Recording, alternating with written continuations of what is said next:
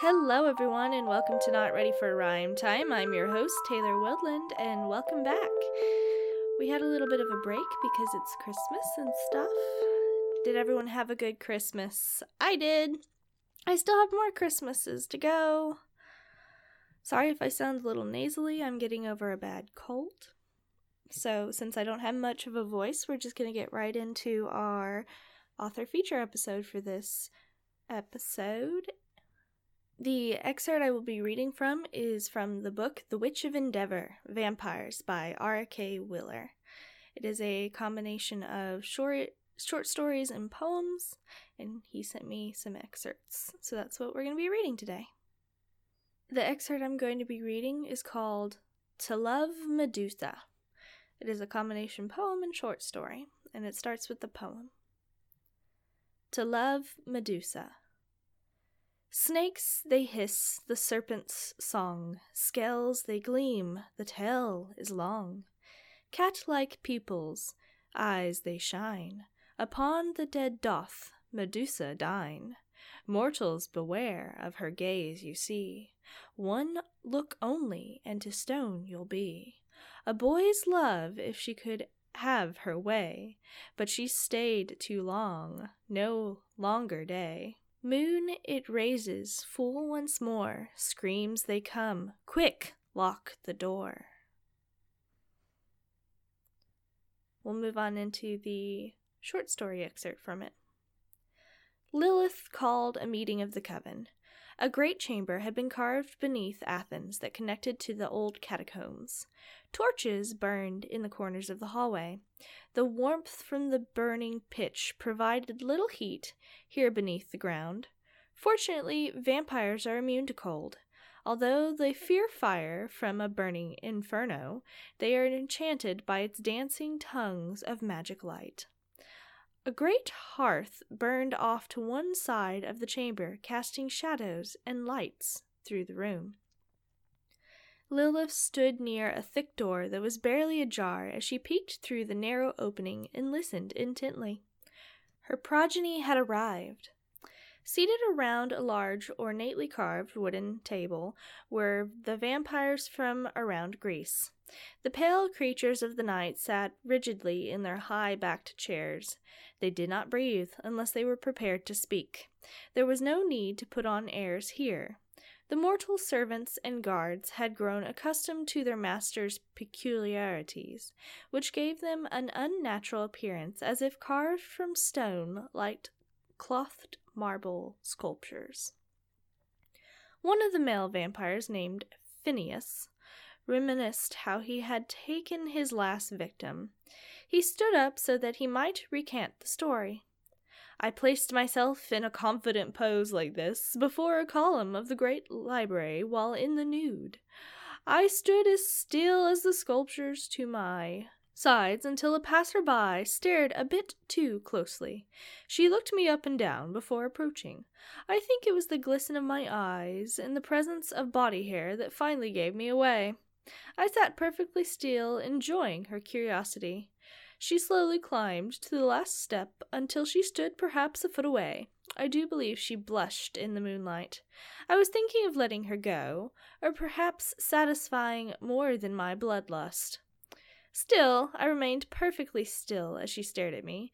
She appeared as one who had only recently left the local brothel. She seemed attracted to me.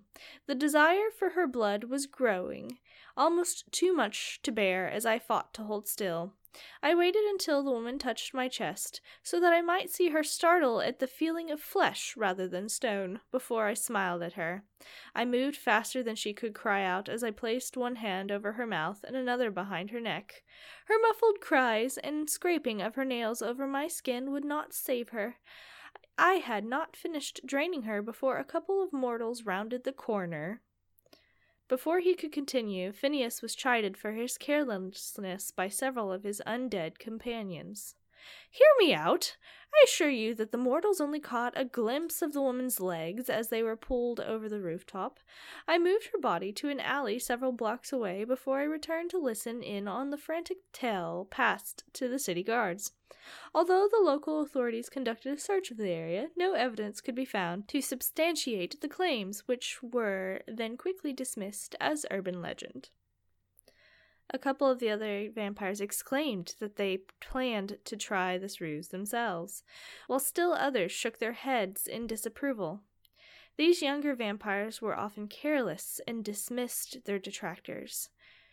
The dynamics within the coven were interesting, as most appeared as they had in their prime, about thirty years of age, but a couple had been young adults and carried a more youthful look than their peers. Some members had been elderly when they returned. These formerly older mortals often attempted to lecture those who had been younger, but some of those who had been mortally younger had been turned into vampires first, so the drama would sometimes unfold in unforeseen or even comical ways. Well, I, for one, would have had more control and not taken the first passerby like Phineas. I would have preferred to people watch a while before choosing my victim. A young looking male vampire with straight blond hair and pale eyes exclaimed as he stood motioning towards his Phineas. Another younger looking vampire nodded in agreement with a sarcastic look on his face. Sure, you would have had such self control, Salvius. You can barely roll out of your coffin before you run past the guards on your way out to hunt. If not for fear of your mother, you would not have even made it out of the crypts tonight without assaulting one of the guards. Phineas retorted, obviously annoyed. These disagreements had rarely turned violent amongst the members of the coven, and even then, not to the death. Lilith's wrath was severe. The last time two had come to blows, she had bound the pair in cells encased by magic wards and denied them from feeding for a couple of days to teach them a lesson. As Lilith watched her vampire children and listened intently at their discussion, she thought to herself, Vampires, what a curiosity they are. Certainly something that mortals should fear in the dark shadows before the dawn, but still. If one were permitted to be in our presence for but a night, they might wish that they too could participate in the undead view of the world. Time does not matter to us, other than keeping track of how long till the rising of the sun, that is. The taking of a life sometimes dissuades mortals from joining us, but there are a couple of vampires amongst my children that yet refuse human blood as I once did.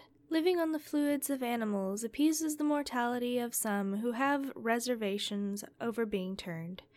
We experience no illness, no creaking of worn joints due, the, due to the wear or injury. We can see in the dark and are faster and stronger than humans. Although we do not fatigue, we still follow the customs of sitting at times out of habit, and so as not to alarm those who might notice something amiss. It is so interesting how a vampire might stare for hours at the embers of a dying fire, unmoving, mesmerized. The trickle of a mountain stream or the calm passing of wispy clouds before the glory of the moon might entertain for an entire night. The feathered flight of the owl's hunt could be viewed as if in slow motion as it stalked its prey on soundless wings. So enthralled we sometimes become with the scenes of nature around us that only the cock's crow, pending danger, approaching mortal, or the fading darkness might bring us out of our enchantment. While mortals might appreciate the occasional taste of such wonders, the vampire's enhanced senses allowed them to take in God's glory at a higher, fuller level, although they do not always appreciate that it was all created by intelligent design. Here in Athens, there was normally two vampires, Lilith and her companion Fedora. Fedora it was who had been a wealthy nobleman near the temple of Zeus. She had been widowed shortly before Lilith, and Medusa had been washed ashore in Greece. By chance, Lilith had been watching Fedora one night, trying to gauge her character, when the other thief, who had escaped the docks, had come to try and rob the mansion. No longer would he spread rumors of the ghoul of Greece in the taverns. Lilith ended the thief's life that night and fed his corpse to her child. The tales already had caused her some problems, as people were on edge for some time, watching the night shadows, traveling more often in groups. Lilith's hunting had remained amongst the wicked the vagabond, the thief, the prostitute, but it was the murderers and pedophiles that she enjoyed most. The eviler the prey, the tastier the blood she had found.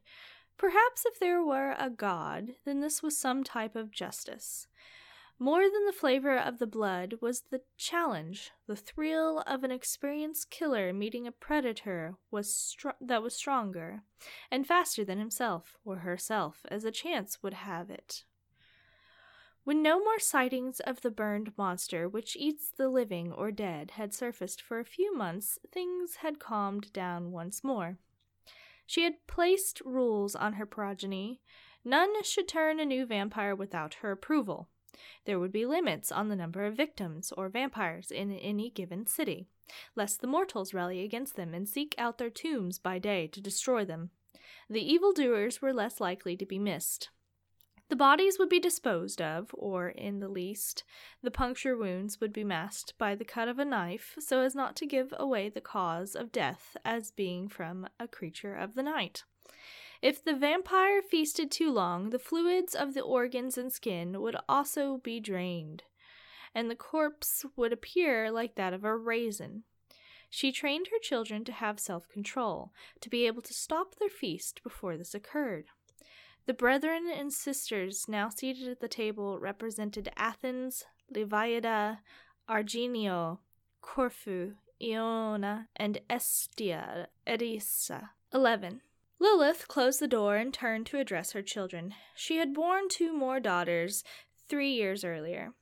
The father was a handsome vampire named Adonius, who resided in Levaida, but as before, the children were deformed. Although she loved her monstrous offspring, she had hoped secretly that this time her children would be, well, normal, or at least look mortal. Raising daughters who ate the dead, who were half serpent, and whose gaze could turn mortals to stone, demanded many sacrifices over the years, including living in secret here in the catacombs. Medusa sat before a mirror, turning her head from side to side. Mother, are you still here? Yes, dear, I'm here, but I must go to council soon. What is it, my love? Am I beautiful? Of course you are, my darling. Why would you need to ask such a thing? If I am beautiful, then why did father leave us? Lilith paused, thinking of the painful memory. Lamech had always hated his daughter. He could not stand the hiss of the snakes upon her head or the way the baby had stared at him. It was an accident, my dear. I have told you this many times. The ship exploded, and we were separated. You were just too young to remember, Lilith told a partial truth. Can I come to council, mother? Who will watch your sisters then? I need you to watch them until I get back. They cannot simply wander the halls unsupervised, or they might turn your suitors to stone. Medusa looked disappointed and sighed. Every mortal that you have allowed to meet me has turned to stone, mother the looks they have frozen upon their faces, while they look terrified. Why do they look so? If I am beautiful, Medusa started to cry. Lilith walked over and embraced her eldest daughter. There, there, my child. You and your sisters are beautiful, but you are different. You were made special. We will find you a suitor one day, I promise. In the meantime, Adonis and Festina have had a child. Medusa perked up at the news. Is it a boy or a girl? A boy, the message said. I am sure that they have brought him along, and you will get to meet him tonight. Can you wait until after our meeting? Yes, I suppose. Does he look like me, mother? I don't know, but stay here. Watch your sisters, and do not let them go behind the curtains. Agreed. All right, mother. I will watch my sisters, and I will spend some time talking with Pleus. That's my girl. Dethinos Urala. Come to mommy. The young Gorgon twins slithered across the stone to Lilith's outstretched arms. Their eyes shone brightly in anticipation of their mother's love. The snakes upon their heads perked at Lilith's face. Lilith laughed at the tickling touch. Now mind your sister while I'm gone. Do you understand? Yes, Mommy, they said in unison, rolling their eyes. After kissing them upon their cheeks, she sat them back down once more upon the smooth stones before turning to leave. Lilith's younger daughters turned away from her and stuck their forked tongues out at Medusa before slithering down the hall. Medusa clutched her fists as she glared at them briefly before smiling at her mother. Lilith smiled at her children before racing away. Her mother's movement was so quick as she exited the chamber that Medusa only caught the closing of the door with a click. She had grown used to being startled sometimes by her mother and Fedora as they seemed to almost appear and reappear when they were in a hurry, but this had happened less frequently since the twins were born, as it still frightened them. She moved over near the curtains that extended the length of one side of the chamber. Palus, Palus, are you awake? After a brief pause, a young, male voice, perhaps of a teenager, responded, Yes, Medusa, I'm awake. Are you my friend? I guess we are friends. You have always been nice to me, even though we have never seen each other. Why is that? I have asked you before, why can't we see each other? Medusa thought for a moment. Have you ever met someone that was burned badly? Yes, my uncle was burned in a fire as a child. Half his body is scarred, half his face, one arm, one leg, and his chest on the right side are burned and disfigured. Are you burned, Medusa? Is that why you never show yourself to me? Well, Mother and I were in a fire aboard a ship when I was a baby, and the ship exploded. Mother was burned terribly as she held me up out of the flames. But I have seen your mother. She appears very beautiful to me. I have not seen any scars on her skin, at least not on her face and neck or her hands and arms. Mother is skilled at magic. You could say that magic helped heal her. Can't she use this magic to heal you? She has tried, but I was born different, Pleus. How do people treat your uncle when they see him? He is shunned.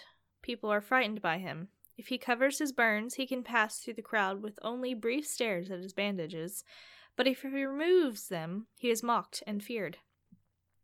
That is sort of what it is like for me, only worse. Think of a leper. You have leprosy? Pleus blurted out before she could finish. No, no, I don't have leprosy. But you would never want to look at me, Pleus. People are uh, never the same after they look at me, she said sadly. But I am not like that, Medusa. I saw what it was like for my uncle growing up. I would never judge you by your looks. I mean, we are friends, and we've never met. I miss my dad, and I am sure he is very worried about me. I was scared at first when I was brought here, but you and your mom have been real nice to me, and she lets me out into the open courtyard at dawn, and I get to play with the other boys until just after dark. I know, you look like you have fun together. You've seen me before. I watch when you are asleep, and I watch you play in the courtyard with the other boys. You are special, Mother says. You are different, aren't you? I guess you could say that. I get that from my father, I suppose. He is different too. He is stronger and faster than other men. I am starting to find that I am different like him. Remember when you were injured last week? Your wound healed quickly in only a couple of hours. That's different too, Medusa said. Yes, I guess that's true. If I am different, and since we are friends, then why can't I see you? I promise I won't make fun of you or tease you, no matter what you look like, okay? Oh, I want that so much. Medusa paused, and then she began to reach for the edge of the curtain, but down the hallway the white statues of the boys who had been turned to stone caught her eye, and she froze, uncertain. Her hand was only inches from the edge of the tapestry that separated them. Maybe he could see me and not turn to stone. He is different, stronger, and faster, and his body heals more quickly than the other boys. Her fingers grasped the corner of the beautiful curtain that separated Pleus's cell from the rest of the chamber. Her fingers wrapped around the edge of the thick fabric. Your fingers are lovely. You have beautifully long fingernails, and your skin does not look burned. You think I have pretty skin and fingers? Very much so. Come on out. It will be fine. I want to meet you. Medusa moved until she touched the fabric of the curtain gently. She prepared to pull it back, to finally see her friend face to face. The snakes upon her head became excited and started moving around one another in anticipation. I can't. If he's turned to stone, I could never forgive myself. Medusa pulled her hand away from the curtain, looking sad. What's wrong? Don't you trust me? I. I trust you, but my sisters need me. She called Stethino and Ura to her and held their hands as they made their way out into the dark of the courtyard, which was surrounded by cliff walls. Discards of damaged pillars and sculptures littered the qu- old quarry. The usable stone had been removed, and only the cracked or imperfect sections remained atop the old bedrock. Half finished reliefs and chipped busts of the old gods and heroes lay here and there. Medusa's sisters were excited to play outside and wasted no time scurrying off to the old dark pool of water that lay in the deepest part of the old quarry. She sat in her favorite spot while keeping an eye on her sisters.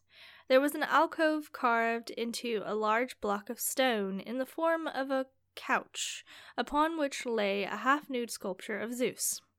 As she ran her hand over the smooth stone, she noticed that it was cold to her touch. Slowly she worked her way up towards his chest, shoulders, and face. Medusa looked into the unseeing eyes. As she cupped the beautiful stone face in her hand, she pressed her lips against those of the magical god's image, as tears coursed down her cheeks where they transitioned from smooth skin to rough scales. Laying upon the hard stone, she nuzzled herself into the crook of Zeus's arm, which extended across the back of the marbled couch. Her serpentine tail wrapped around the legs of the statue as she rested her head. The snakes protested only a little before quieting once more. The moon was full, silver beams danced across the smooth mirror of the pool below. The unexpected hoot of an owl came from Medusa's right, where it sat perched atop a half dead tree. The bird careened its head from where it faced away from her all the way around until it looked at her. Large yellow eyes stared at her. It reminded Medusa of her own eyes, only its pupils were round and larger compared to hers. That owl's ability to turn its head around backwards is creepy, but I guess that's kind of funny considering how people think my appearance is terrifying. The teenage Gorgon cringed as a strange, deep hollow echoed in the distance. She had never heard such a call before. It sounded as if it came from a large animal, a solitary cry filled with madness and rage. The terrifying scream had taken up by another, but this one was closer. Medusa shivered. We are safe. No one comes here any more. The mortals believe the quarry and the cemetery outside are haunted. Mother says the spirits of the dead walk amongst the stones. They come to be near her and to speak with her sometimes. They grow weary talking with their dead companions, whose vision of the world of the living is not always clear. These spirits yet cling to life or seek revenge for a terrible wrong that was committed against them. She says many of these lost souls linger on, trapped by insatiable desires for things they were addicted to while alive. Some desire a physical body and will look for susceptible mortals whom they might possess, even for a short while, to try and state their lusts. Others are nice enough, she says. They warn her of would be intruders. Mother uses her magic to place wards around the crypts and Fedora's mansion to fend off the evil ones. No one would dare come to disturb us. My mother is very powerful, and the coven is together. No one would dare challenge them. Still, she is worried. Squinting, she scanned the edge of the cliffs. The shrubs and stones played with her eyes as shadows stretched in the moonlight. Nothing. She listened intently, but no other howls came. Glancing worriedly at her sisters, she noticed they seemed oblivious to the howls as they splashed one another in the shadows of the pond. Mortals might drown, but the Gorgon were naturally good swimmers. Closing her eyes, she tried to imagine kissing Peleus. That is the end of the reading. I don't really have time to read you another short story from this excerpt, so I'm just going to read one of his short little poems from the same book. It is called Of Teeth and Claws. Fear the light at full moon, howls they echo through the gloom. Bored the backs and sharp the claws, teeth are long between the jaws. Madness glows from blood red eyes, where werewolf comes the people die. that's the end of that reading. My voice is about to give out. I hope you guys have enjoyed this reading today. Thank you, Mr. Wheeler, for submitting your book. I will leave a link. You can find his book on Amazon. I will leave a link on where to find that. I hope you all have a good new year, and hopefully, I will be back to normally recording on my regular schedule after the holidays have ended. I realize I have a bunch of author feature episodes that are in my inbox, so I may start and end up combining them and just do two an episode, but we'll see how that goes. This has been Not Ready for Rhyme Time, and I have been your host, Taylor Woodland. Remember, mind the gap.